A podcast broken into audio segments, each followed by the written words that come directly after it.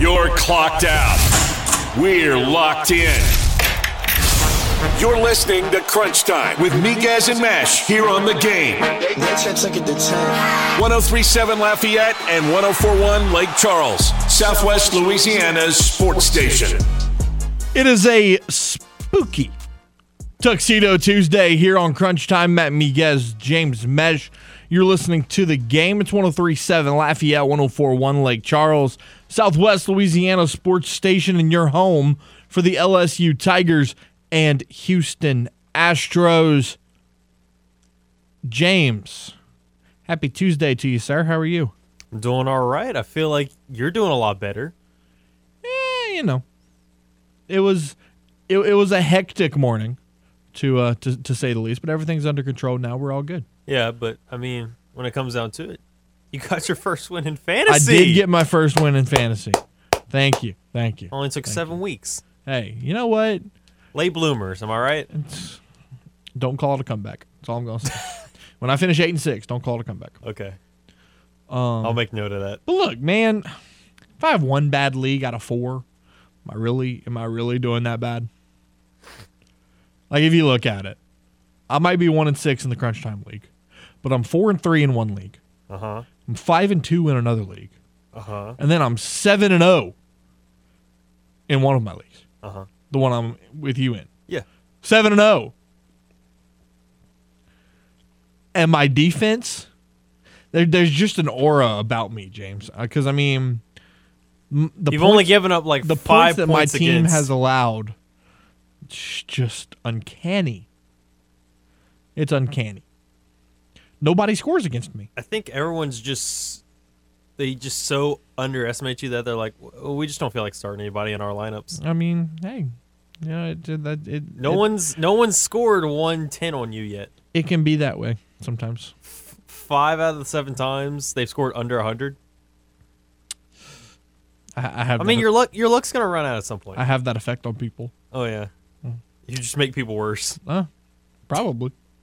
Probably. On today's edition of Crunch Time, we're going to talk the Houston Astros as they prepare for game one of the World Series this Friday night. We're going to talk some high school football, Saints, LSU, Cajuns, the Pelicans. We got a lot to get into. Uh, the game hotline is wide open for the first hour of the show 337 706 0111.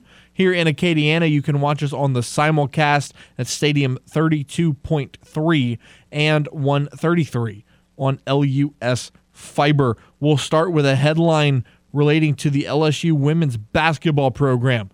Five star center Aalyah Del Rosario has committed to the Tigers. She is the number seven rated player in the country in women's high school basketball. Uh, she is a six foot six center out of New York City.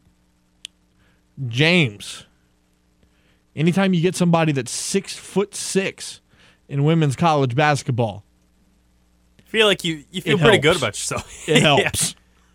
I'm just it, it, it just it helps. Um because Because the average height for women's basketball is like, got to be six I- one. I would have said less. I would have. Said, I think like the average feels like it's. The average is probably less than that. I yeah. feel. I think it's like what 5'10", 5'11"? average height in women's college basketball. Yeah, yeah, you would probably say five six. Oh, It's five six. oh, okay. So you're a foot taller than the average. It's like it's like getting Yeah. A, it's like getting a bowl bowl. That is a uh, that that is a height advantage. Is, is is what they call that. Um, so that's obviously great news for Kim Mulkey and her staff as they prepare for a run at a Final Four appearance and potentially a national championship. Breaking news out of the NFL. Chiefs defensive end Frank Clark has been suspended two games by the NFL for violation of the NFL's personal conduct policy, stemming from him pleading no contest to a pair of misdemeanor charges for a June 2021 incident for possession of a concealed firearm. So Frank Clark for the Chiefs suspended two games. So there, there's another storyline going around right now that I, I think we need to get to, and it, refers to the New Orleans Pelicans. There are odds makers throwing around numbers on Russell Wilson, Russell Westbrook getting traded, and where he is most likely to land. And this particular graphic that I, that I'm looking at has the Indiana Pacers in the lead at three to two. Charlotte Hornets at two to one. Spurs at three to one. The Jazz are at six to one. The Phoenix Suns are at ten to one. The Brooklyn Nets are at twelve to one. James, are you are you a little curious about who I might have skipped over? Yeah, I am a little bit. It is the New Orleans Pelicans. Wow. Oh, I know. At eight to one. I don't know. For me, I just at this point at his age, the fact that you know what he is at this point. I remember seeing some videos where they're like, "These are the videos that you're not seeing from the media talking about Russell Westbrook because it's like they'll only show like the airball three, but they don't show him saving the possession twice for Los Angeles to like keep them alive and like potentially get a a basket in in that possession. But it's like at the same time, he can do all that, but then you still have to deal with all the baggage of him not being able to be an off-ball guard or being able to do anything off-ball. He literally needs the ball in his hand to almost feel like he's doing something offensively if he's not trying to get an offensive rebound, which that's what he did. He he practically got two offensive rebounds, but I mean he he just tipped it to his teammates to give them a chance. But it's like other than that, he needs the ball in his hand to potentially make a play. Yeah. Like that I don't know who would want him because at that point you're dealing with a big contract. You're dealing with a player who is past his prime, who is on the decline, who's a little older. And you're dealing with somebody who absolutely positively needs the ball in his hand to be consistently someone who is a threat on the offense. To me, that's not somebody that you would want. No, I, I don't I, I I don't want Russell Westbrook at all. Um, I mean that's just a, a terrible existence for the Pelicans if, if they acquired Russell Westbrook. I mean he makes everyone around him. Like, could you use another guard if you're the Pels? Yeah, Not him. you could use another one. I just wouldn't want him. I, I Not just, him. I. To me, he he was okay the last few years. Last year, it looked really bad, and then but at this point, we already know what he is. It's it's pretty much that old saying of you can't teach a dog new tricks. You can't teach him to be an off-ball guard because he just refuses to be one. He refuses to take that role Yep. and the unwillingness to learn and like evolve his game and like change it up because that's what you see from some people. That's what you see from some players where it's like they're super athletic, but as you get older, you're not you don't have as much bounce in your legs to be able to jump as high and like create those crazy dunks. So then you almost you have to conform yourself if you want to stay in the league and stay someone that's viable and start to shoot more. Yep. And Russ, he's never been able to fix that shot. He's still he, he's okay with the passing, but shooting has never been good. The rebounding is okay, but I mean, like I said, as you get older, your athleticism declines. So the fact that you don't change your game to be more team friendly consistently enough to be a good aspect of your team and help them win, I don't want it. No. Plus, plus you got to pay them all that money. Absolutely. Absolutely. Transition now to Monday Night Football. Uh, the Chicago Bears. Yeah, I don't know what that is. I where where'd that come from? That was impressive, is what it was. Justin Fields? Cool. He looked like he was back in Georgia. He looked, or Ohio State, either one. He was good at both of them. He looked like he was back in college throwing dimes. Because good God Almighty. The Patriots defense laid an egg. And thank you for that, by the way. That's how I won fantasy. Um, dude, I, I'm gonna say it. I feel bad for Mac Jones. Now, I'm not gonna sit here and say Mac Jones is some world beater quarterback because I don't believe that. However, he is a guy that you gave the reins to last year, and he played pretty well for you. Again, didn't light the world on fire, but played well. The fan base liked him. He did some good things, blah, blah, blah. He did good things with no weapons. Let, let's let's add that in there as well. This year, plays a couple games, does okay, gets hurt, misses what was it, three weeks, four weeks, something like that. Comes back last night, plays two drives, maybe, maybe three at the most. Goes three for six for a handful of yards and an interception. And the Patriots fans booed him out of the arena. They booed him to the bench for Bailey Zappe. Now, Bailey Zappe time was, you know, great and fun and good headlines and whatever. At the end of the day, Mac Jones is still the starting quarterback of the New England Patriots. Drafted the kid in the top 10. 15, sorry. However, he, he's still he's still a first round quarterback. That's your guy. That is a guy that you take as a franchise centerpiece and build around him.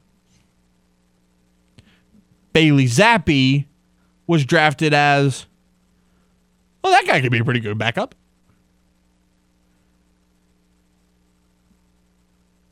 A, a guy who played well for you last year. The locker room appreciates. He's a leader on the team already. And you bench him for a rookie because he was knocking the rust off and didn't play very well? You got to be kidding me. It's bad enough that you look at the Patriots roster and they have nothing. I mean, absolutely nothing. You got Mac Jones. You've got a good young running back in Rhamondre Stevenson. And then you've got a bunch of washed up receivers in guys like DeVante Parker and Jakobi Meyers and Hunter Henry and Nelson Agholor and and a few others. There's no there's nobody on this roster that really, you know, you look at and go, "Wow, they're good." Like they're real like they're a franchise centerpiece. Nobody. Name me one. Davon Godchaux, maybe on the defensive line. You've got Mac Jones. You've got Matthew Judon, who's who's you know I've always been a fan of, but he's thirty. He's on the back end of his career at, at the D line spot. You've got Jabril Peppers, who you know hasn't really panned out in the NFL like they thought he would. Uh, Matthew Slater has been a, a franchise centerpiece for for this team, but he's 37 years old and nothing but a special teamer. I mean, please, James, feel free to interrupt me if you if you think that there's somebody on this roster that really just jumps off the page at you. I think Kyle Dugger is going to be somebody that you'll see as a long time safety for him. That'll be. I wouldn't say he's going to be like an all pro guy, but I think I think he'll be really good for them. Okay, and I, I so- think he's somebody that would stay with them for a while. I, I do agree with you, but it that's been the whole Patriot way though, is they just get guys on the cheap, guys that can contribute. Nobody that's a huge name, to where you have to spend a lot of money on. And and that's very fair. However, you had a guy like Tom Brady that made everybody around him better. Yep. You don't have that anymore. You're going to have to change your way of doing things.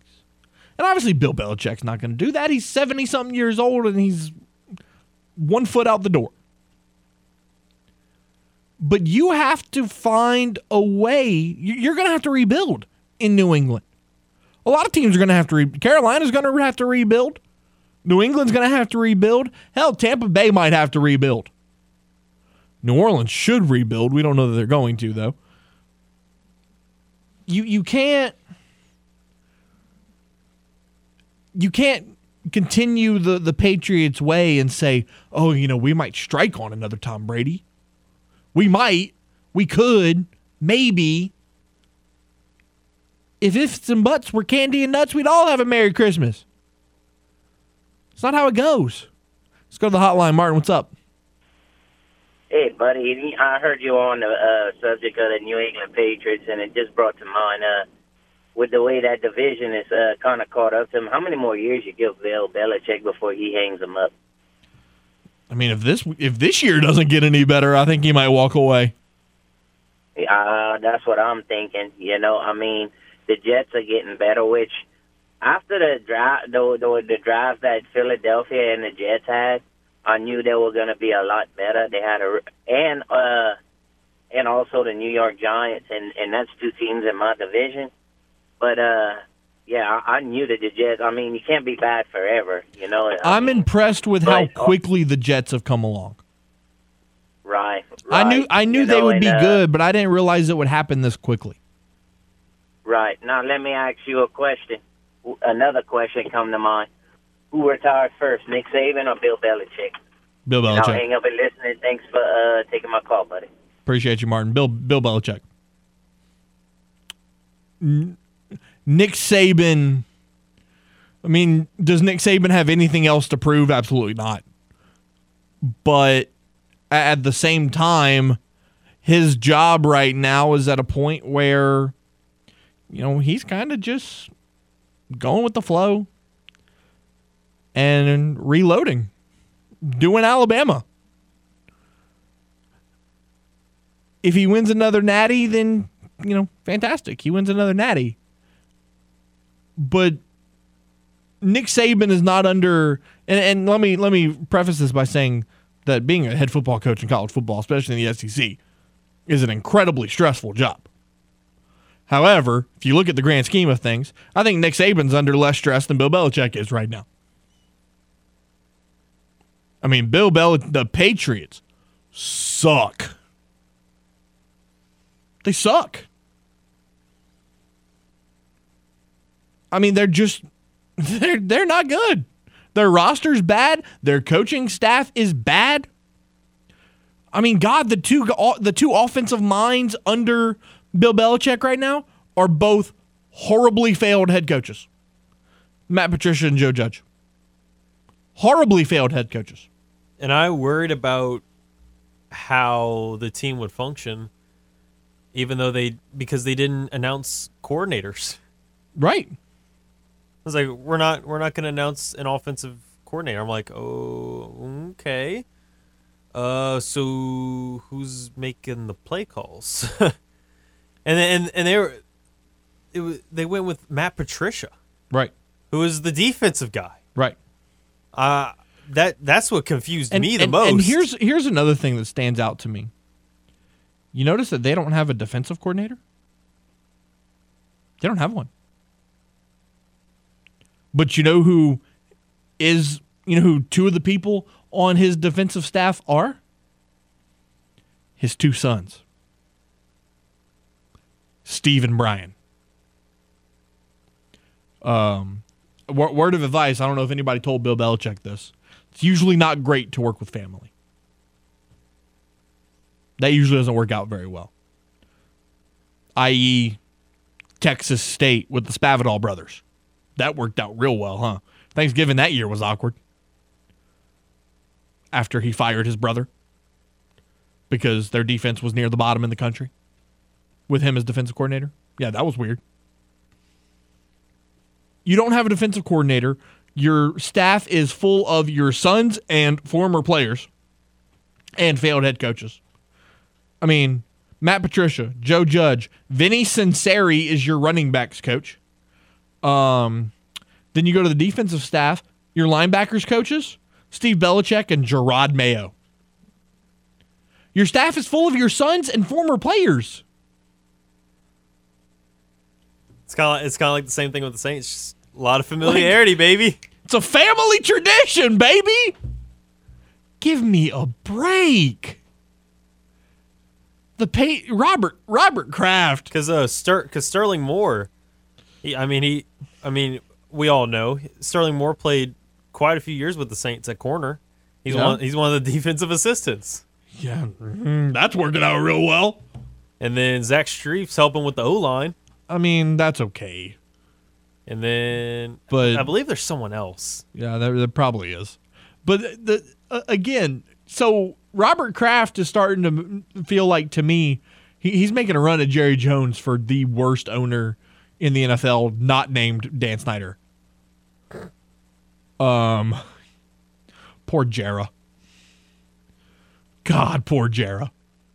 We'll take a timeout. When we return, we're going to have audio from the New Orleans Saints, and we'll hear from stud linebacker Demario Davis. We'll do that next here on the game, Southwest Louisiana Sports Station, near home for the LSU Tigers and Houston Astros.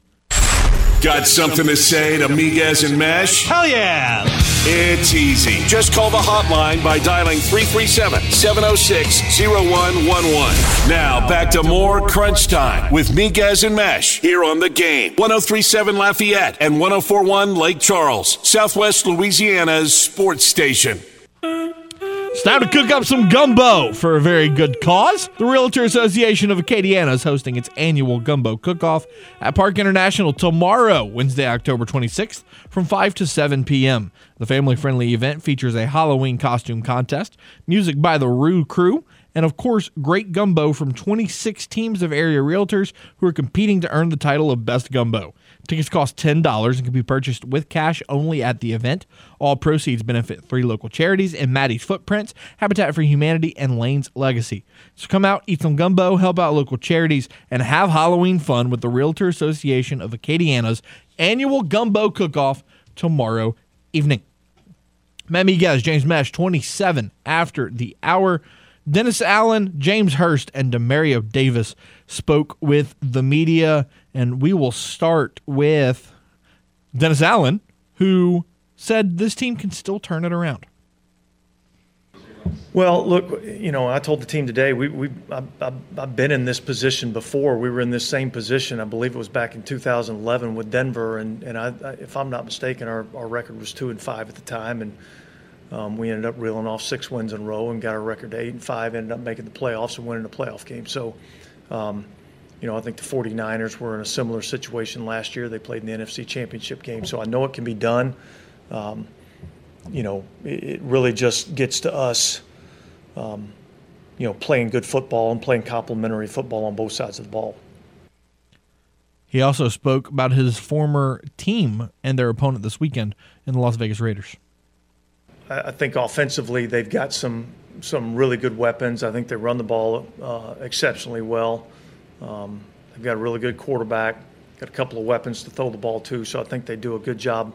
You know, offensively, defensively, I think they play extremely hard. I think they've got some some guys up front that can get after the passer, and so um, so yeah. I mean, I see a I see a good football team uh, when we get ready to play those guys. James, how are you feeling uh, about the Saints heading into Sunday's game with the Raiders? I don't feel great. I I feel like this is a winnable game, but at the same time, I mean, this was one of the teams that I was really high on to start the season, and they've been utterly disappointing, just like the Saints. So I I think it's a little too early for me to make any kind of prediction. Should we should we check in on our NFL bracket that we made before the season started and see you know where we're at? Yeah, I'm kind of curious about that. Uh, we, we might have to figure we might have to find that and and, and see how accurate we were before the season because I'm pretty sure I had the Packers going like 13 and four. I mean, I was I was there too. I thought even though they would And they would- wide receiver, they could almost do like what the Chiefs are doing, where it's just like you have a rotation of receivers. and they would have to win 10 straight games to get there. They would have to run the table the rest of the way to get there. It sucks because Aaron Rodgers has not hit us with the R E L A X. because he's not R E L A X. He is when he's on that ayahuasca. Oh my God. James Hurst put it very simply the team has to stop turning the ball over. everybody understands how bad turnovers are. I think that's pretty obvious. But I think um, in our situation, you know, if you look at the production and where that is, and then look at our record, you know, speaking for the offense, it just really shows how bad those turnovers have been, how timely they've been. Obviously, defensive touchdowns are kind of, you know, another level of a bad uh, situation. So we, we know we have to correct them, and we also feel confident in our abilities um, to move the ball and score points. But at the same time, we know that none of that matters if we're turning the ball over, and none of that matters if, you know, they're scoring 14 points on our offense, if you will. So uh, we know we got to get that fixed. That's obviously um, right in our view. Um, it's in our plan. It's it's something that has to change.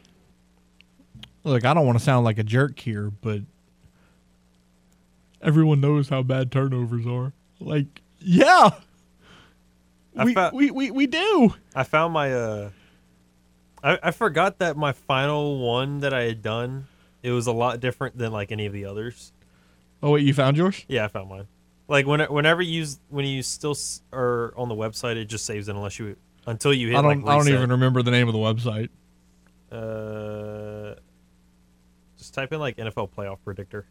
Um, Demario Davis also spoke with the media, and he, you know, according to, to social media, he, he took Saints fans to church yesterday. Oh, dude, it was Uh, he he went on like a five minute lecture about the the problems and how they should fix them and how he wants to fix them and blah blah blah. he got asked like a super generic question, And he and then just- he just started spewing out Hey, everything. I love it. He, he says a turnover, a, a turnaround will happen. we know that a turnaround has to happen. We believe a turnaround is going to happen. And that turnaround begins and ends with us. And the way that we go about getting there is in our work. And that's what we're committed to.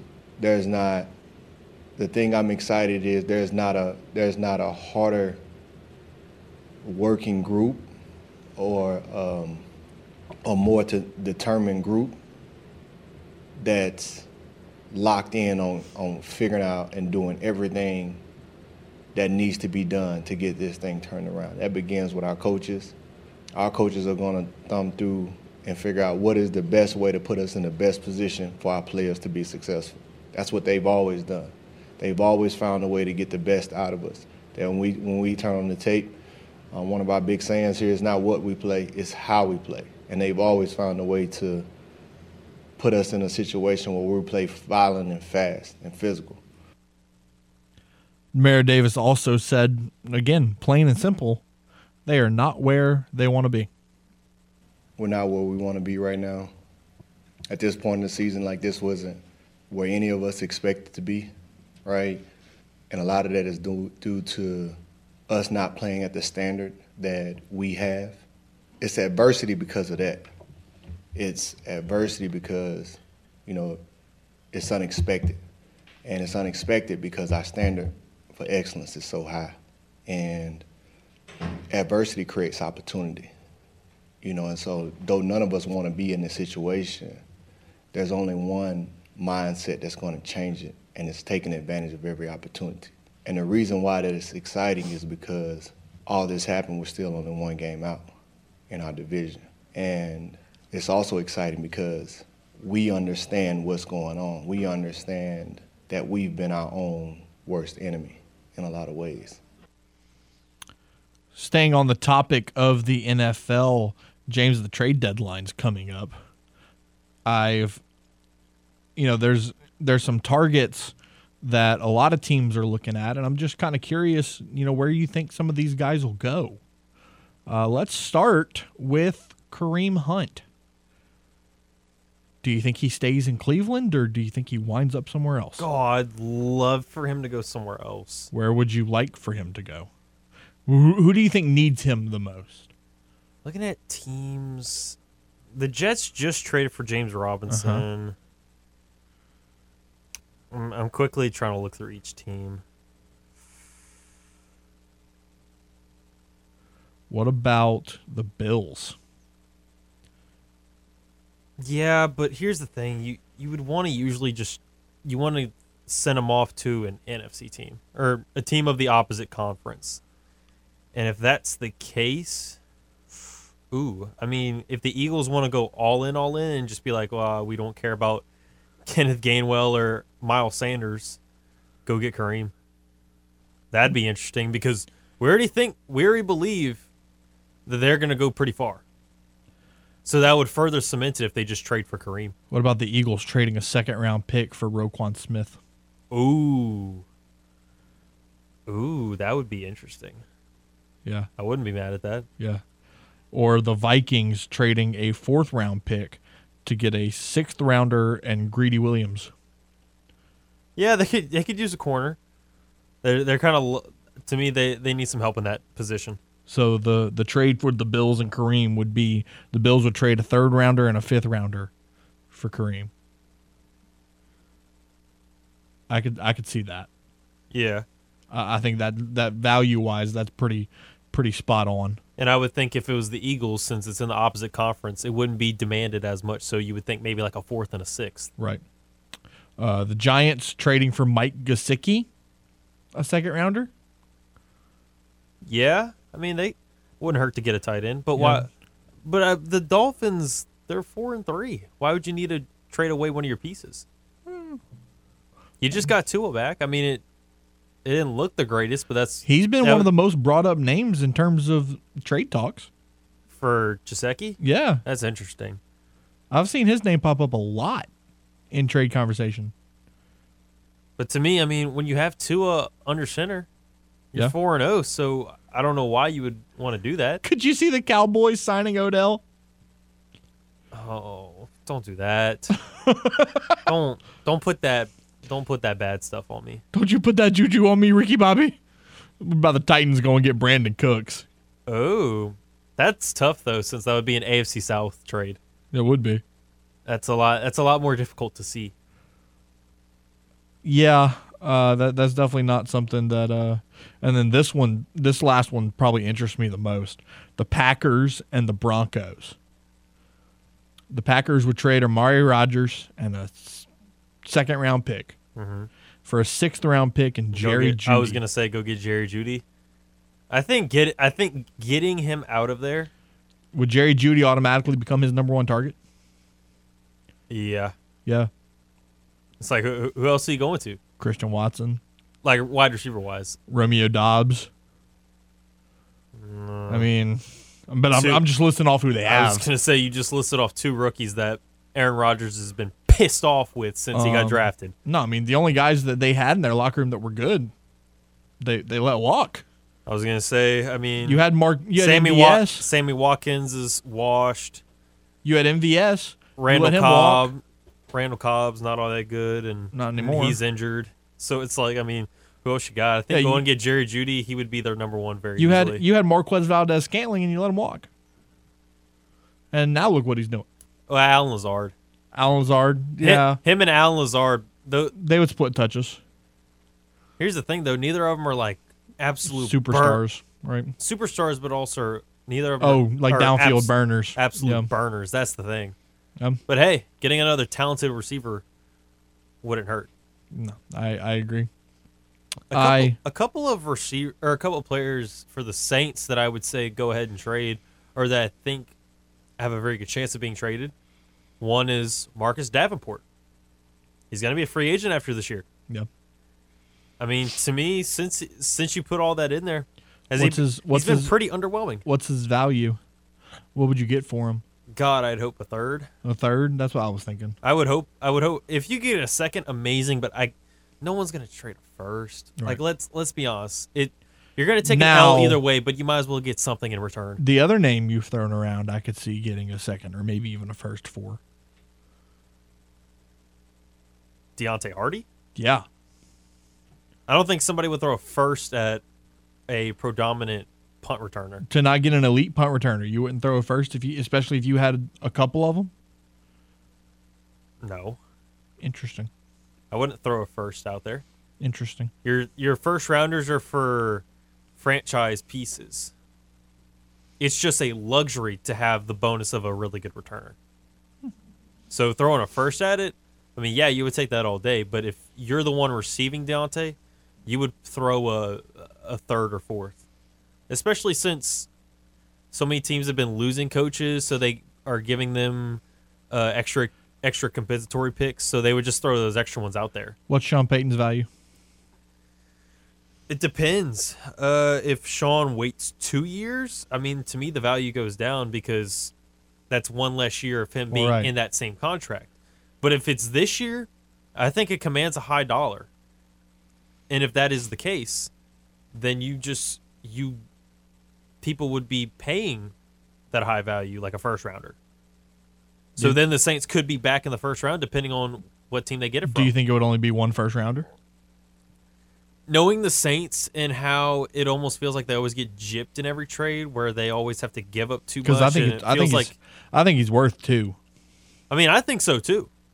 But to me, but we always think that, and then it comes down to it, and it's like, oh well, this other team had leverage because Right.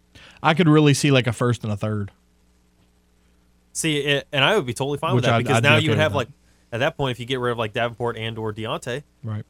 You're now, you, up now you'd have three, and then I think you lost like a coach or two, so I think they're supposed to get another compensatory somewhere. So it's like you'd have a lot of mid round picks, and that's where the Saints are successful. No doubt, no doubt. The Carencro Cultural District is hosting the Crow Fest, the downtown Carencro Fall Festival, this Saturday from 6 to 8. Families are invited to enjoy a safe trick or treating along St. Peter Street, which will be closed to vehicle traffic during the event. There will be also be games, a haunted house, a petting zoo, a costume contest for kids, and a pumpkin carving contest. Take a time out. When we return, we'll talk some more NFL as well as the Cajuns and the Tigers here on the game, Southwest Louisiana Sports Station, and your home for the Houston Astros and LSU Tigers. Alexa and the game make a great team. Do yourself a favor and enable the Alexa skill, the game Southwest Louisiana, so you can keep it locked in to the game. 1037 Lafayette and 1041 Lake Charles, wherever you go. So we talked yesterday about Jimbo Fisher and the problems in Aggieland. Well, well, well, did they get worse? Jimbo Fisher has announced that he has indefinitely suspended three freshman offensive linemen from the team after they were found. Well, this is according to to a tweet. Um, apparently, allegedly, they were found smoking marijuana in the locker room before the game against South Carolina over the weekend. Well, well, well. How quickly can some oil moguls put $90 million together, huh? James, do you think he gets fired at the end of this season? Ah, that's tough. I mean, we've talked about it. We talked about it nauseum yesterday. I mean, that's here's- such a big buyout, It is. It is. and it's so far down the line. But here's the thing. And, and you heard Blake Toppmeyer mention it in, in Jordy's show earlier. If anybody is going to do it, it is Texas A&M. They are on that short list of schools that can just shell out the money. Because here's the thing you walked into the season ranked number 10, number six in the country. You opened up, you beat Sam Houston. You did exactly what you were supposed to do. And then you lost to App. And I respect the hell out of App, but App's not very good this year. So that was a bad loss. And you turn around, you get right back on track by beating Miami and Arkansas, both top 15 teams. Doing good for yourself. You know, three and one, undefeated in the conference, rocking and rolling. Everything's good in Aggie land. You get beat by three scores by Mississippi State. Now, again, not knocking Mississippi State, but you know they're just they're they're middle of the road with a powerful quarterback. And then you had Alabama on the ropes and couldn't get the job done. That's bad too. And then what happens on Saturday? You lost to South Carolina. Now you can sit there, oh well, you know, South Carolina's five and two. You know, whoop-de whoop-de da di da. Who have they played? Who have they played? They played Georgia State. Oof. Got creamed by Arkansas. Got creamed by Georgia. And then you you ready for this four game win streak that they've gone on, James? You ready for this? Charlotte, Nice. South Carolina State. Ooh. You beat Kentucky. Solid. Good win. That's that's a solid win. That's a good win. That was legitimate. you beat A&M. Nice. You haven't really played anybody. Like the Kentucky win, like like kudos. You you you got the job done. I still say you got the job done against A and M. So it's like you, you got two solid okay wins the last couple of weeks. But like You've you've done what you needed to do. South Carolina's not world beaters. no, they're not. And their schedule, they've got Missouri next. They got Vandy after that. Then you go to Florida. Florida's probably I was going gonna take say I feel like Carolina. that's I feel like that's where the the streak ends. and then, so Shane Beamer, you know, congrats on getting to seven and three, but you're going to take your lumps the last two weeks when you play Tennessee, and then you finish the year at Clemson. hey, but that middle of the season though, Right. Hey, kudos, bro. That six game winning streak right there in the middle. that was good killer. for you. That was killer. good for you. But now here's a hard dose of reality. You're going to lose the last three games of the year and finish seven and five. Woo, go Gamecocks! Oh, buddy, Jimbo Fisher needs to be fired. They are bad, and players smoking weed in the locker room just makes me believe, just leads me to believe that they are just as dysfunctional as they sound. It is bad. Could you could you see Jimbo going going back To Bama?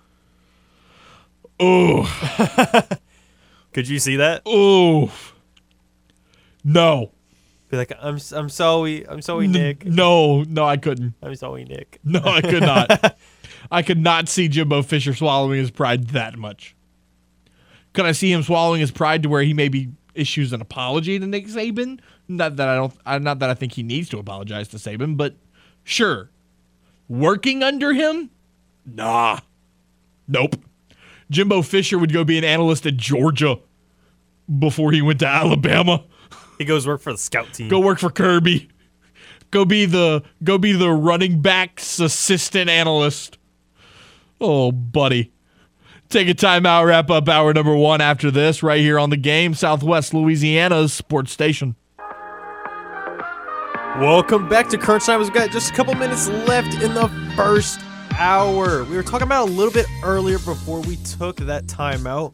It was about how we were doing with our predictions so far on the NFL. I I had talked about it. I had said that I had forgot I made quite a few changes. There were still some that were pretty consistent.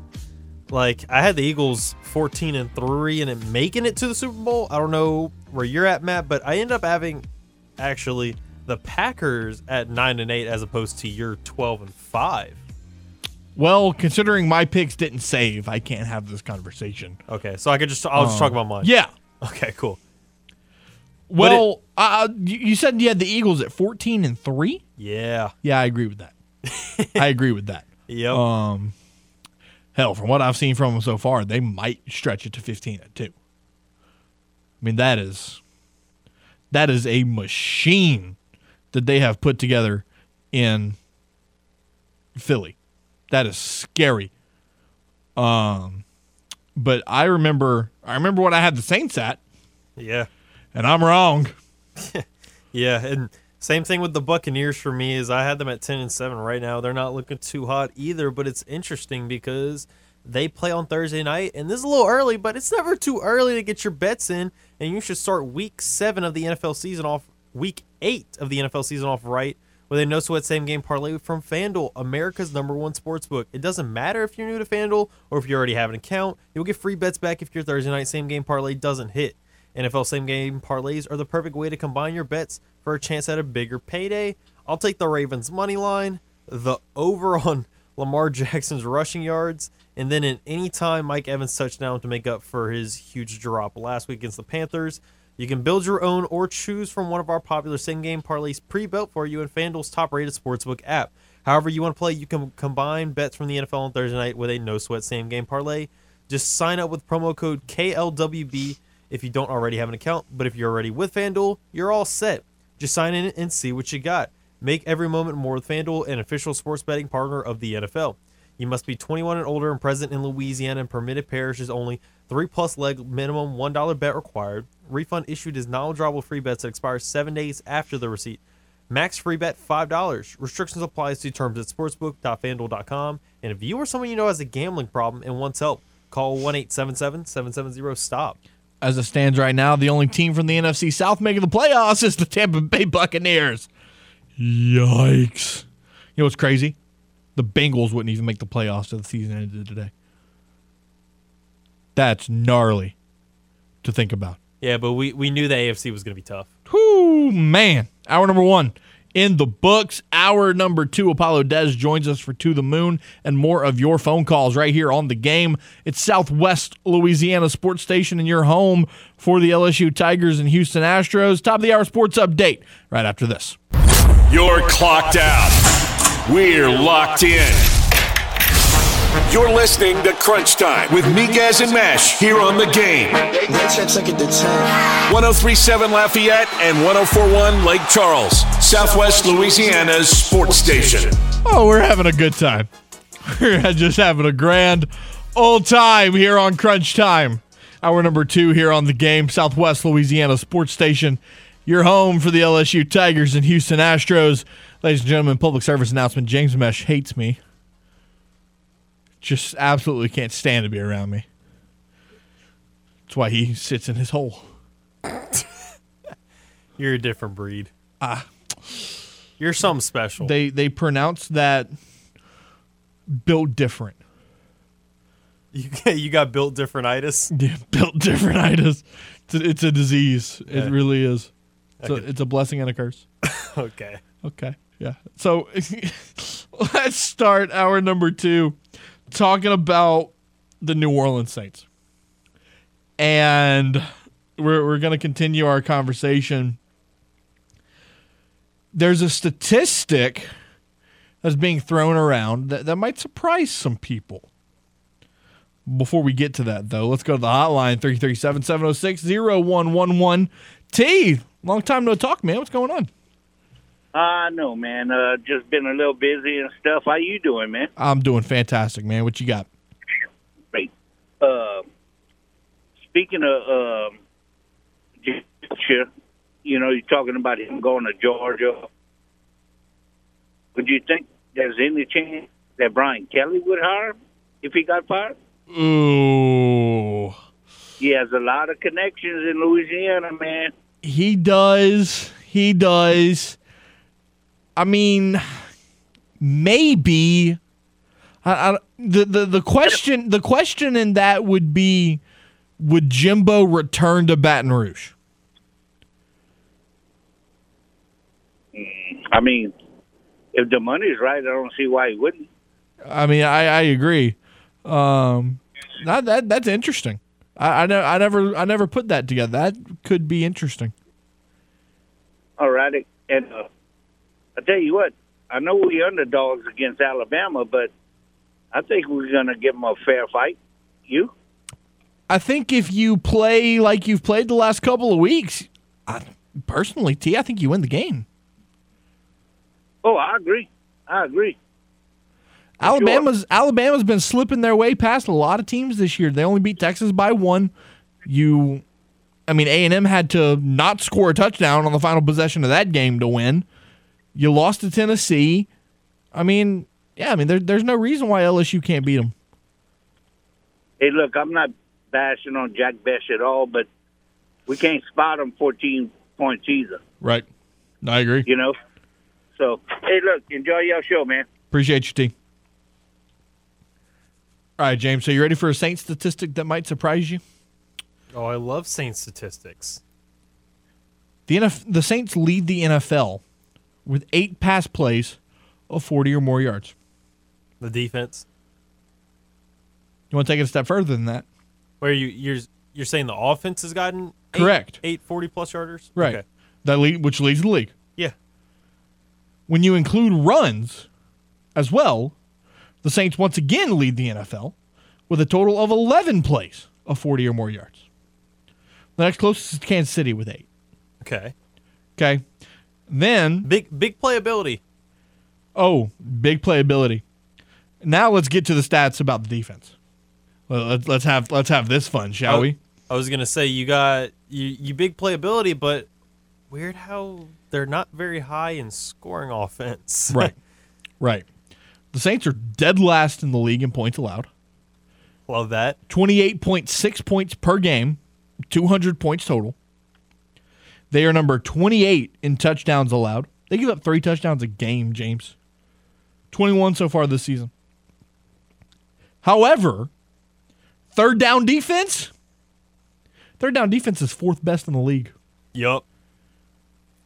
They get off the field on third down. But that's the thing is, are they able Teams, to get teams to? don't get to third down very often. That's the problem. Oh, They're so bud. good. They're so good at giving up first and second down.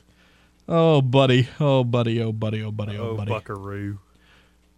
How likely is it in your mind that over the next 10 games, the Saints maybe only win half of them? So they go seven and ten. Yeah. Yeah. I think that's realistic.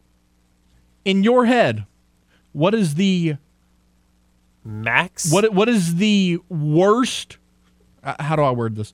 What is the Yeah, I'm curious worst how you word this. that the record can be that Dennis Allen still saves his job? Or do you just 100% don't think the Saints are going to fire him? I think the only way that you I think the only way that you fire Dennis Allen is if he if there's like some sort of scandal where it pops up where it's like you just got to get rid of him. But if you're talking about football record wise, I think you if he only wins two So- more games, So if they go 5 and 12, I think he would still save it. I think he'd still hold on to it, but he's on a very short leash, and he could be one of those coaches that you see take an early exit if the Saints start off slow once again and go like one and three, or like zero and four.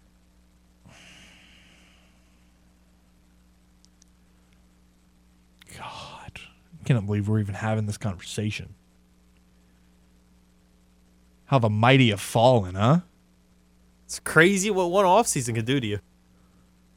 I mean, I remember when I was a kid when I mean the Saints were bad. I remember going three and thirteen the year before you you signed Drew Brees. I remember, you know, how happy everybody was when we drafted Reggie Bush and you know all this stuff. I don't remember that. man, we went through a we went through a streak there where even those seven and nine seasons, you were like, but it's the Saints. Like they're gonna bounce back. Like we have Drew Brees, we have Sean Payton. We're still good. It's crazy how those two leave, and it's everything seems so dysfunctional and Because it is. seems so dysfunctional, and it feels like there's no hope. Once None. again, None. You know, and, uh, and obviously I'm going to watch because, you know, been a Saints fan my entire life. of course. Sunday morning, when I sit down on my couch to turn on the Saints game, you know what my words are going to be? Ugh, here we go. Here goes three hours I'll never get back. It's sad, man. I, I- it's not even enjoyable to watch them play. That's why. That's why I know I was spoiled because I didn't start watching till the tail end of that Super Bowl. It's not even enjoyable to watch them play anymore. It's really not. And that's sad.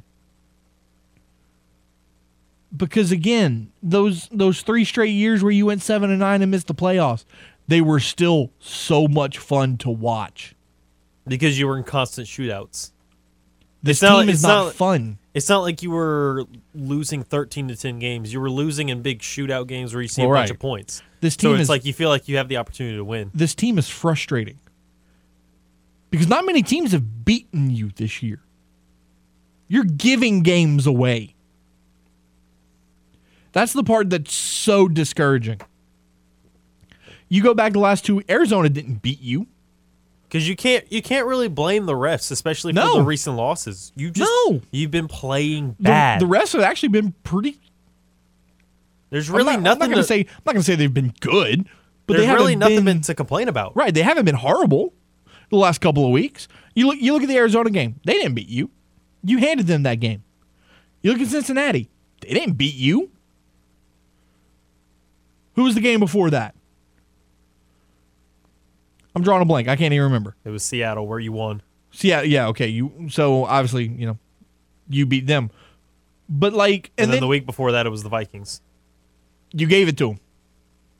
You gave it to them too. So three of your five losses this year we haven't, and we didn't even get to the other two. You didn't even get to the Panthers where it was like you just Carolina just beat you. You were just they awful. beat you. That was they they they whooped you. and then the Tampa game week two. Yeah, I mean you could really look at that one either way. That was when the back injury was fresh Right. for Jameis, and You- you could we look didn't know how we didn't know how that was going to end up going. Um, but no, I mean three of your five losses, you gave them the game.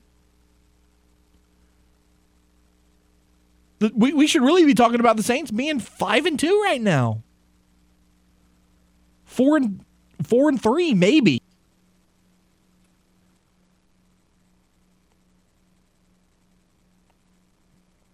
So I mean, I don't know. There's there's a lot. there, there's there's a lot to look at with, with the Saints, right? There's just it, it's it's frustrating because again, you, you talk about you talk about Jameis Winston and how how much hope you had for him going into the year, and it's just like I have no hope that the Saints can win on Sunday. To me, I I think they have a good chance. I really do. Because if you've watched the trajectory of how it's gone, whereas before early in the season where you were like you're just you're just playing absolutely terrible, at least with these last couple of games, you were leading and you had an opportunity to seal the game or get a game-winning drive Right. the problem is you you're still having these turnovers. It was originally the fumbles that were killing you at the most inopportune times, or just when you were getting to a good scoring position and you see a, a Mark Ingram fumble, Right. or you see Alvin Kamara at the very beginning of a drive fumble and he gets scooped up and scored for a touchdown. Now it's now it's just boneheaded interceptions. And you could you could always say, well, Jameis would just do the same thing. And at that point, to me, you have to look at the ceiling. Who do you who do you trust more in a potential game winning situation? You trust Jameis or you trust Andy? Neither. To me, I to me, I Is there is there a third option? I'd rather trust Jameis because Jameis's ceiling is a lot higher than than Andy's. Andy has a has a higher floor. Especially especially now. That's what I'm saying. And you've given Jameis a few weeks to rest up and get healthier. I think with these extra 10 days as well and him not having to play against Arizona, I think that is that is a big tail sign of how the rest of the season will go is based on Sunday and who will start. Yeah. That's Because if you see Jameis start and he actually plays well, whether they win or lose, you'll feel like you have some hope left. Because then you'll actually have the extra day off. You'll have eight days instead of seven to play on Monday Night Football against the Ravens. yep. That's true. And if you and if you win, you'll feel even better because Jameis hopefully played well and you got the win. If the Saints can pull out a win on Sunday, be three and five, And then depending on what what Tampa does, on Thursday, yeah. I mean, there's, I mean, Tampa loses and you win. I mean, you're tied for first place. yeah. And if Atlanta loses, Yep. you're tied. I mean, there's, oh man, there, there's so much that can still happen, but again, it's just so frustrating to watch this team throw games away. It, it really is. If you want to be one of the first people to see Black Panther Wakanda Forever, all you got to do is text the word Panther to 337 283 8100 for your chance to win a spot for two on the guest list for a private viewing of Black Panther Wakanda Forever at Celebrity Theaters in Broussard on November the 10th. Once again, text Panther to 337 283 8100 to win tickets for Black Panther Wakanda Forever, brought to you by The Game, Celebrity Theaters, and Sherman Insurance. Before we take a break, let's go to the hotline. Frank, what's up? Oh, not a lot. How you are, boy? Doing well, man. Doing well. What you got? Uh, well, first off, I want to see more excitement out of Allen. Uh, I got to see more excitement. I want to see him get pissed off. I, I want to see him get angry. When your team makes a bonehead mistake, everybody's looking at the head coach. Agreed. Okay, uh, uh, at at best, I I think it was two or three weeks ago. Nobody's beaten the Saints. Uh, the only the only team the Saints lost to is Atlanta. That that's it. In my mind, that's the only team they lost to because Atlanta was dog walking them all throughout the game, and miraculously they came back and and won the game. Uh, no other team that I've watched has beaten the Saints. The Saints beat themselves. Um, but as far as to Allen, I need more excitement out of you. I, I need to know that, man, you the head coach. I want to see you get angry. I want to see you yell at players. Okay, you you're not doing your job. You have to do your job. This is what you're getting paid millions of dollars to do. Me and my buddy were talking about it yesterday at work. If you want to pay me three million dollars to fumble cat, I will fumble all game long if you want to pay me that much money. You're right. Um, as far as for the defense goes, how much more pressure do you want to put on your defense? Uh, What what more do you want from them? You, you're missing pieces, especially key pieces like Lattimore, uh, and and they're keeping you in the game. What what else do you want? Um, I, I do think uh, uh, I think his name is Carmichael, uh, Pete the Carmichael? offensive play caller. Man, mix it up. When Taysom Hill comes in the game, he's not a running back. Let him throw the ball. The boy has an arm. Yeah, no, I, I agree. I, I really do. Um, and, and I love what you said about the defense, you know, putting too much pressure on the defense. Because, I mean, the- it, it's true. You know, the, But the, the the thing is, you know, you you okay? If if the Saints score fifty points and the other team scores fifty one because you keep giving the ball away, they still won, whether it's a point or not. right. So uh, I, some some changes need to be made. And look, it, I, I said this years ago. I'm not one for going after a head coach because a head coach is not going to be on the field playing the plays for the players. They're supposed to be smarter and put players in the right position. But wow, uh, I, I need to see some more fire from Dennis Allen. I, I need to see some boot stomping like Nick Saban losing. You know, I, I need to see that. Agreed. Agreed 100%. All right, guys. Thank you. Appreciate the call, man. We'll take a timeout. When we return, you'll hear from Cajuns head coach Michael Desormeaux as he met with the media yesterday ahead of their Thursday night matchup with Southern Miss, right here on the game, Southwest Louisiana Sports Station, and your home for the LSU Tigers and Houston Astros. Tune in every weekday at 8:15 a.m. and 3:15 p.m. for the LSU Sports Update, presented by Tibbs Trailers here on the game. 1037 Lafayette and 1041 Lake Charles, Southwest Louisiana's sports station. Welcome back. Crunch time, 23 after the hour here on a Tuesday. It's 1037 Lafayette, 1041 Lake Charles. Southwest Louisiana Sports Station in your home for the LSU Tigers and Houston Astros. Matt Miguez, James Mesh. Michael Desormeaux met with the media yesterday after their win over Arkansas State, preparing for their big game with Southern Miss this weekend. And Coach Dez had a lot to touch on with the history of the matchup between the Cajuns and the Golden Eagles, the emotions behind this game, and just how you prep for the, the short week. Here's the head coach's opening statement. you know, short week turnaround. Uh, we are we're already rolling. Like I said, today today's Wednesday in our world, so um, a little bit of a sped up process, and games like this are, are great opportunities. Uh, you get to go on the road uh, this week. You get to play on national television, uh, and then you add to it, you know, the fact that it is Southern Miss, the fact that it is an old rivalry, um, and it's a team that's playing good right now. You know, they're they're finding a way to win football games, and, and they're going out there and playing team football. So, um, a lot of good opportunity in this, uh, and I think, you know, when you play games like this, it comes down to discipline. Um, you know, throughout the week, it's the discipline that it takes. You have to get all the game planning done. You have to get all the preparation done, regardless of how much time you actually have. It has to get done. So your schedule changes. You have to have the discipline to adjust and adapt to it and get it done. Now, the, this game, you, you look at it from a you know big picture. It's a primetime matchup. It is a Thursday night game in the Sun Belt West.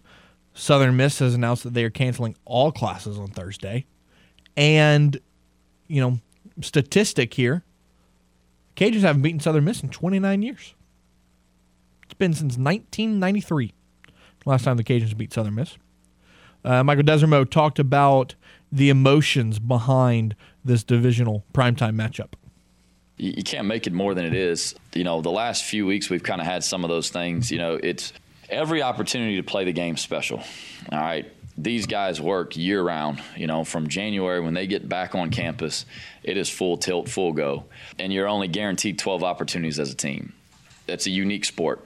You can't make it more than what it is. It's the most important game of the year for us, certainly, because it's the next one.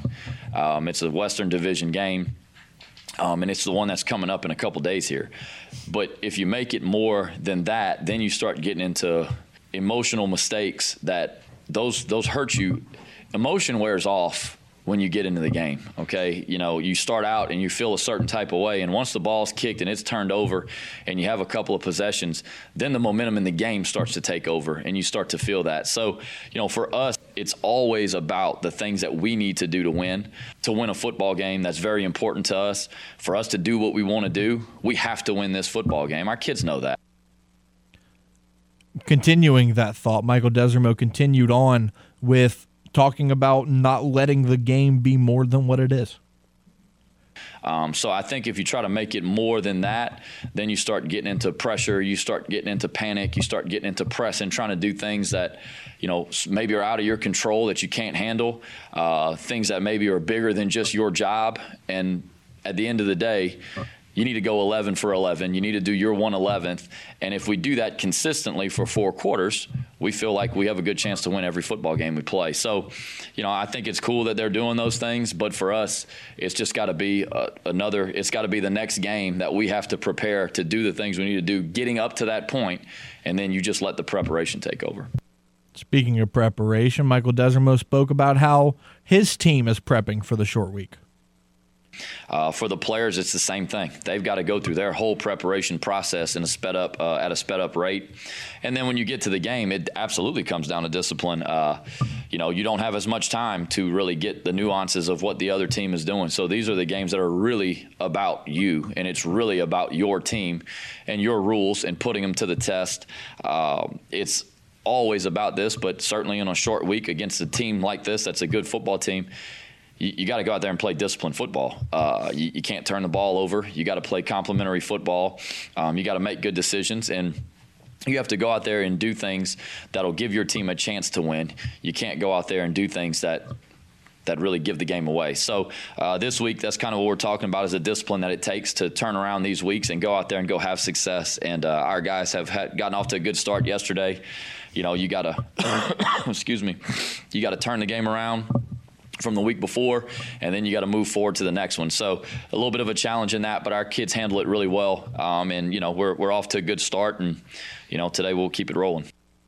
The Louisiana Raging Cajuns will travel to Hattiesburg, Mississippi, to play Southern Miss Thursday night. Uh, once again, in a Sun Belt West divisional matchup, kickoff for that game is set for 6:30 p.m. The Cajuns looking to make it three straight wins and a five and three record so far in 2022. On the other side, go a little bit further to the west on I 10, Gary Goff and the McNeese Cowboys sitting at one and five after a close loss to Nicholls, one and six, excuse me, after a close loss over Nicholls over the weekend. Uh, Gary Goff gave his thoughts on the game. No, no Gary Goff. No Gary Goff. That's fine. Um, so a- again, you know, looking at McNeese, looking at the Cajuns, they're they're all you know just trying to to figure it out. But you know, with, with the Cowboys sitting at one and six under a first year head coach, they're gonna have to figure things out sooner rather than later. But uh, here here is Gary Goff with his thoughts on the game. Well, I mean, I'll, I'll have to watch the film. You know, um, you know, we, we won. You know, three of our team goals. You know, we won the um, turnover battle, even though we had a crucial turnover. The difference was we gave up points on the turnover, but we won the turnover battle. Uh, we won the, th- the uh, red zone. We were three for three in the red zone, and um, we won the third down battle. You know, but um, ultimately, you know, the turnovers, the, the pick six hurts you, obviously. Um, not being able to get um, a fourth and one when, when um, you know you- you've got a upperclassman O line that you're running behind. Um, not being able to, you know, prevent an explosive play when you are in the best coverage you can possibly call for that play. Um, you know, we, we just didn't make the plays, and uh, quite frankly, I, I don't I don't know if we traveled very well, and uh, we, we didn't um, we didn't do what was required maybe off the field this week, and um, it showed up in the game. And in order for us to have change, we, we've got to change off the field and on the field.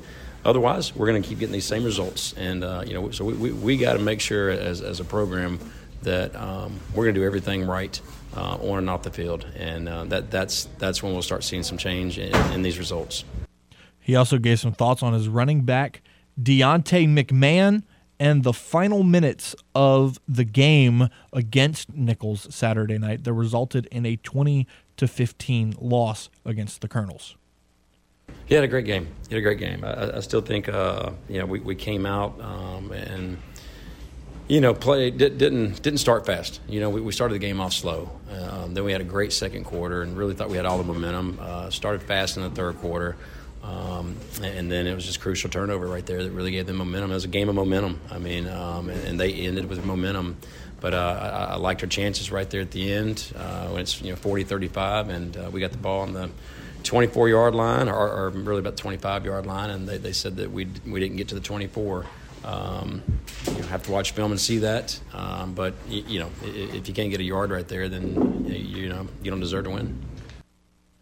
I had said 15 to 10. I don't I'm not quite sure where I got those numbers from. That was a 40 to 35 loss for the Cowboys. But again, 1 and 6 on the year and they desperately need a win. They'll play Southeastern Louisiana at home in the hole this Saturday again against the Lions who were 4 and 3 so far on the season. We'll take a timeout when we return. Apollo Des joins us for To the Moon. We've got a lot of Houston Astros to talk about as they prepare for the World Series starting this Friday. Right here on the game, Southwest Louisiana Sports Station, and your home for the LSU Tigers and Houston Astros. Fly me to the moon. That's driven deep to left center field.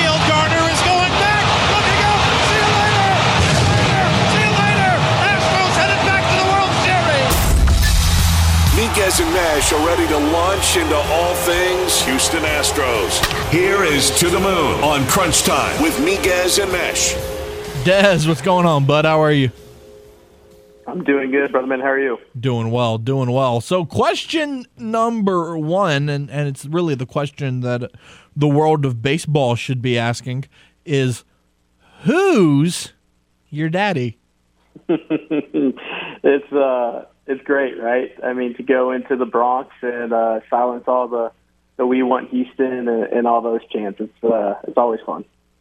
The Astros seven and zero so far in the postseason, headed into the World Series with the Phillies. But you know, you touched on the Bronx just a second ago. Aaron Judge's contract in pinstripes is up. Does he return, or where do you see him going? It, it's going to be hard for the Yankees to let a uh, uh, a guy that hit 62 home runs and be in the same breath as Barry Bonds in a regular season to to walk in this free agency. And uh, look, Aaron Judge bet on himself, and it paid off tremendously. And could he end up back on the West Coast? I, I think there was a report today the Giants wouldn't be outbid for Aaron Judge, so um, he's going to make a ton of money. It's going to be really uh, kind of kind of crazy the Yankees do it because if you think about it, they're paying Stanton for you know like four or five more years. They have the Cole contract. Uh, if they were to extend Judge, uh, that's a, that's a lot of money in three players. Obviously, they're the New York Yankees, but that's that's still a lot. Yeah, I, I I could see him going back to the West Coast, and man, if he ends up with the Giants, that makes things very interesting in that NL West division. Um, Martin Maldonado, we talked about him at the beginning of the postseason being kind of a character. Uh, he started off the ALDS with pink hair. He started off the ALCS with blue hair. Uh, what what color hair does he show up with Friday night at Minute Maid? Uh, I think it's going to be orange, right? It's got to be. Um, I, I think it's it's Maldy being Maldy, but it's an opportunity for him to you know show off the flair a little bit. You know, we we've talked about this kid a lot over the last couple of weeks, but I mean, ALCS MVP. How do you not talk about him? Jeremy Pena has just been absolutely killing it. Uh, you you almost asked the question, who's Carlos Correa and why does he matter? Yeah, hundred percent. I mean, look, Jeremy Pena's been able to exceed expectations and then shine in October. It's it's it's tough already to come up as a rookie and be the shortstop of the Houston Astros, but now add the ghost of Carlos Correa roaming the halls throughout the entire year, and the kid just shined. Uh, obviously, a finalist for the Gold Gold Glove, going to be a finalist for the Rookie of the Year, uh, but I think he he traded both of those for the ALCS MVP and a, and a World Series title in his first year. So uh, I can't speak you know more highly than this guy. I mean, he he's come in and just executed it, and, and the offense hasn't missed a beat. He's been uh, just a staple in the two hole, and uh, if you talk to anyone, it's uh, we're, we're pretty dang pretty dang proud of the kid. Altuve slowly making his way out of the slump that he's in. He got two hits in Game Four the other night. You know, do do you expect him to just kind of come alive in the World Series? Yeah, I, I expect Altuve and Jordan, who had a, a down ALCS, and even Tucker uh, to to step up here. Uh, the, the Phillies bring obviously the the Wheeler Nola one two, but we kind of saw the Wheeler high fastball slider down with Cole, right? So it's not a new thing. So hopefully the guys get more dialed this time around. Uh, but if if the other pieces in the lineup continue what they're what they've done, and then you add the three bats of of Altuve, Tucker, and, and Jordan, uh, it's, it's getting kind of scary.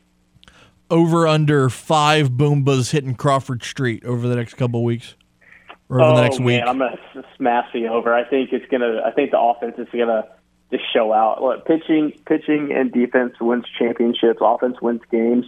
But if this offense just erupts for one and a half weeks, um, which it's more than capable of doing, it, it gets fun because the pitching so far up to this point has been tremendous. The bullpen has just been nails. Um, games are shortened. All you need is your starter really get to the sixth inning.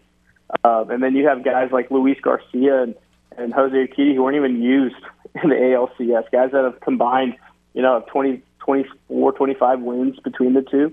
Um, that's it's bananas, but uh, it's it's this perfect storm of, of of great pitching. But if that offense comes alive, which I think it will, uh, it's going to be fun here in Houston.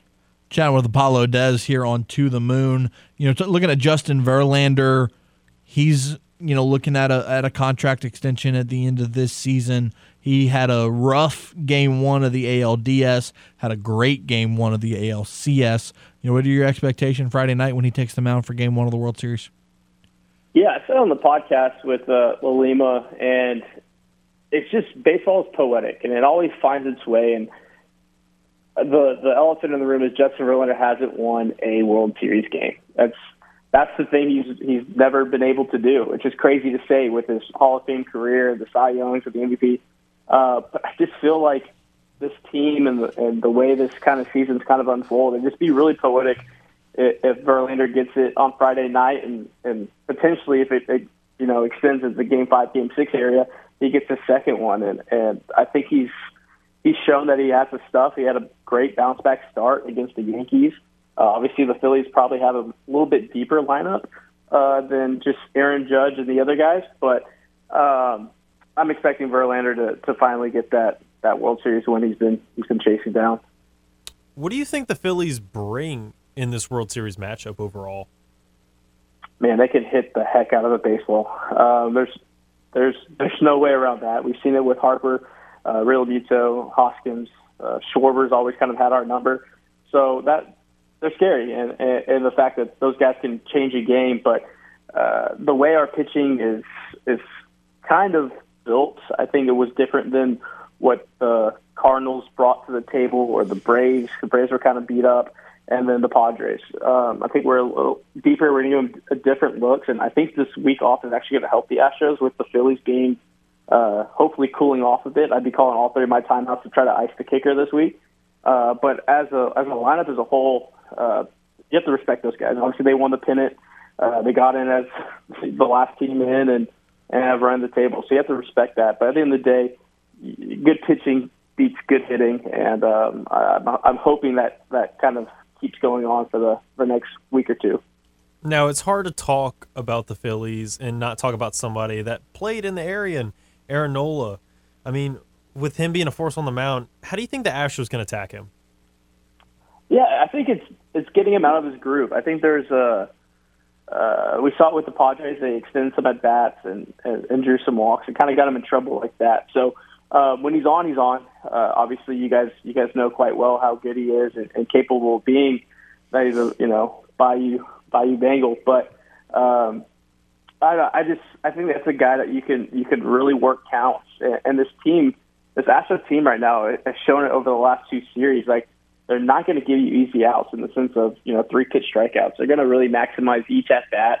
They're going to grind at bats out and, and really make the manager make a decision of like, hey, am I going to leave my, starter in the fifth inning, or am I going to pull him and go to the pen? And that's what the Astros do so well and have done well over the last seven years. Is they grind at bats in October. They just they actually just turn a, a, a switch on. It feels like where they just have really good extended at bats. They, they get it to the next guy and this and this team in itself, I think it's it's special because you could have argued that Alex Bregman or Chas McCormick could have been the ALCS MVP right over Jeremy Pena, and, and they were ecstatic for him. And there's not a, a lot of me guys. I think it's one of the most complete teams we've ever seen in the history of sports. Now, looking at the Phillies, Des, do, do they remind you of the Braves and Nationals of the last two years? You know, it's it's easy low hanging fruit to kind of make the comparison with the NL East, right? And I, I'm I'm a I'm a little superstitious a bit, so I'm going to give respect to the NL East, but I don't I don't think it's like that at all. I I, I myself I I was a little bit worried with the Braves and a little bit worried about the Nationals just because of how hot the pitching was, and it kind of flip flopped. The Astros pitching is really really hot, where the offense is you know we'll go hang you know four or five runs, but it's it's not four or five runs in an inning. It's it's over nine. Uh, and the Phillies kind of remind me of like the 19 Astros, where like, hey, we we got some boppers, we're going to hang a number, uh, and hopefully it attacks the good pitching. So I think it's kind of flip flopped. Actually, I think the Astros are more in that vein this year with how how well the pitching is and that bullpen that just seems to be criminally underrated with Abreu, Montero, and Neris and Pressly. Um, I don't know. I just I just feel like it's kind of flip flop actually in my mind. What are what are your keys to the Astros winning the World Series? Yeah, I think it's uh, uh, this the theme is pitching. I, I think up to this point we really haven't given up a lot of walks. Uh, obviously, all the strikeouts like the I don't expect the Phillies to strike out 70 times like the New York Yankees did. Uh, I, I expect some some better, uh, deeper counts, and and some guys are going to be put in some weird spots. But uh, I think it's just that, and if Jose Altuve and and Jordan, who actually I think both had some really good at bats late in that series against the Yankees, uh, add to what Bregman's been doing and what you know Chas has been doing and Pena's been doing. Uh, this team can take care of business, and I, I, I'm fortunate to hang around these guys and get to know these guys. I've never seen a, a team this dialed in this late in the season. Uh, these guys, it's just different. It's really, really different down here. And uh, obviously, pennants are cool, but parades are cooler. And lastly, give me your prediction for the series. Do the Astros win and in how many games? Yeah, uh, what I say? I said Astros in five uh, against the Yankees. I'm going to stay with the theme. I'm going to go Astros in five. Uh, we're going to be popping champagne, uh, doing the Rocky, doing the Rocky run to Philadelphia. I love that. I love that. Apollo Des of Apollo HOU joining us for To the Moon. Des, appreciate you as always, and hopefully, you know, next Tuesday we'll be previewing the Astros wrapping up the World Series. Absolutely. Thank you, guys. Go Astros. Tune in next week for another edition of To the Moon here on Crunch Time with Miguez and Mesh. A recent survey discovered that game listeners prefer our station over watching a mandated webinar at work. Well, thank you everyone for coming to this exciting meeting today to discuss. Take that, productivity in the workplace. This is the game. 1037 Lafayette and 1041 Lake Charles, Southwest Louisiana's sports station. Guys, it's time for me to tell you about one of my favorite places in Acadiana, and it is Suit Up. Got fashion tuxedos, suits for all occasions, wedding party specials. They even sponsored us for Tuxedo Tuesday. Professional service. They're going to have sportswear for you, Southern Marsh, Coastal Cotton, all the way down to just some simple dress socks. They're running a deal right now two suits for $350. Go to Suit Up. There's three locations one in Lafayette on Ambassador Caffrey, one in New Iberia, and one now open in Lake Charles across from the Prien Lake Mall. Go tell them that Crunch Time sent you. They're going to hook you up with, like I said, professional, great service. You're going to get fitted every time you go in to make sure that everything still fits the way that it needs to. And again, whether it's a tuxedo, a suit for a wedding, whatever you need, they have it for you. Once again, Lafayette, New Iberia, and now open in Lake Charles across from the mall. Go to Suit Up and tell them that Miguez and Mesh sent you, and they remind you to get dressed up for homecoming at Suit Up. Matt Miguez, James Mesh, 55 after the hour here on this Tuesday, 1037 Lafayette, 1041 Lake Charles, Southwest Louisiana sports station you know, last night we, we, yesterday we talked about Monday Night Football, and earlier today we, we recapped it a little bit. You know, looking ahead to to next week's Monday Night Football game, or even later this week, you look at Thursday Night Football. James, when are primetime games gonna get? I don't I don't know what, what's the word I want to use. Enjoyable. Good. I mean, this weekend may not be bad with the Ravens and the Bucs on Thursday night. That one might not be bad. Might be. It might not be the worst. Um, but then you know you go look at the Sunday night game. You're looking at the Packers and the Bills. Ugh. Should be a slaughtering. Blowout city. The Bengals and the Browns. That one should be interesting. That I one could like be that. interesting. That one could be interesting. Um, but I mean, like, you know, you, you got spoiled with the Chiefs and Chargers. When are we? When are we gonna get that again? Yeah, but the question is, how often do we get that? Well, right. That's what I'm saying. Like, when are you going to get that again? Because, you know, let, us look ahead to next Thursday. Oh, this man loves looking to the future. The Eagles and the Texans. Did you watch a lot of That So Raven as a kid? Did. I can tell. You like looking into the future. The Eagles and the Ravens. That's a good one. Eagles and Texans. Eagles and Texans. I'm sorry. Oh. No, that's a that's a bludgeoning is what that is. Um, but hey, on the seventh, Eagles, yeah. Saints, Saints and Ravens. Yeah. Yeah. Uh, we'll have to see how this this next game goes before we we get excited. Yikes! Big yikes! Oh man. All right, that's gonna do it for today's edition of Crunch Time. Want to shout out Suit Up one more time for sponsoring Tuxedo Tuesdays, presented by Suit Up. Want to thank Apollo Dez for joining us. Appreciate everyone who called in. Great conversation today about the NFL, LSU, and the Cajuns, as well as the Houston Astros. Tomorrow, how about a stacked show? Cajuns Corner with Jay Walker at 4.30. We're going to do a preview of Southern Miss with David Eckert at 5. Who Dat Wednesday at 5.30 with our guy Brendan Ertle of Canal Street Chronicles. So make sure you don't miss tomorrow's edition of Crunch Time right here on the game. For James Mesh, I'm Matt Miguez. Be safe, be well. Give a hug to your mom and them. Same time tomorrow, same station. This is the game 1037 Lafayette, 1041 Lake Charles, Southwest Louisiana Sports Station, and your home for the LSU Tigers and Houston Astros. The Zach Gelb Show and CBS Sports Radio is next.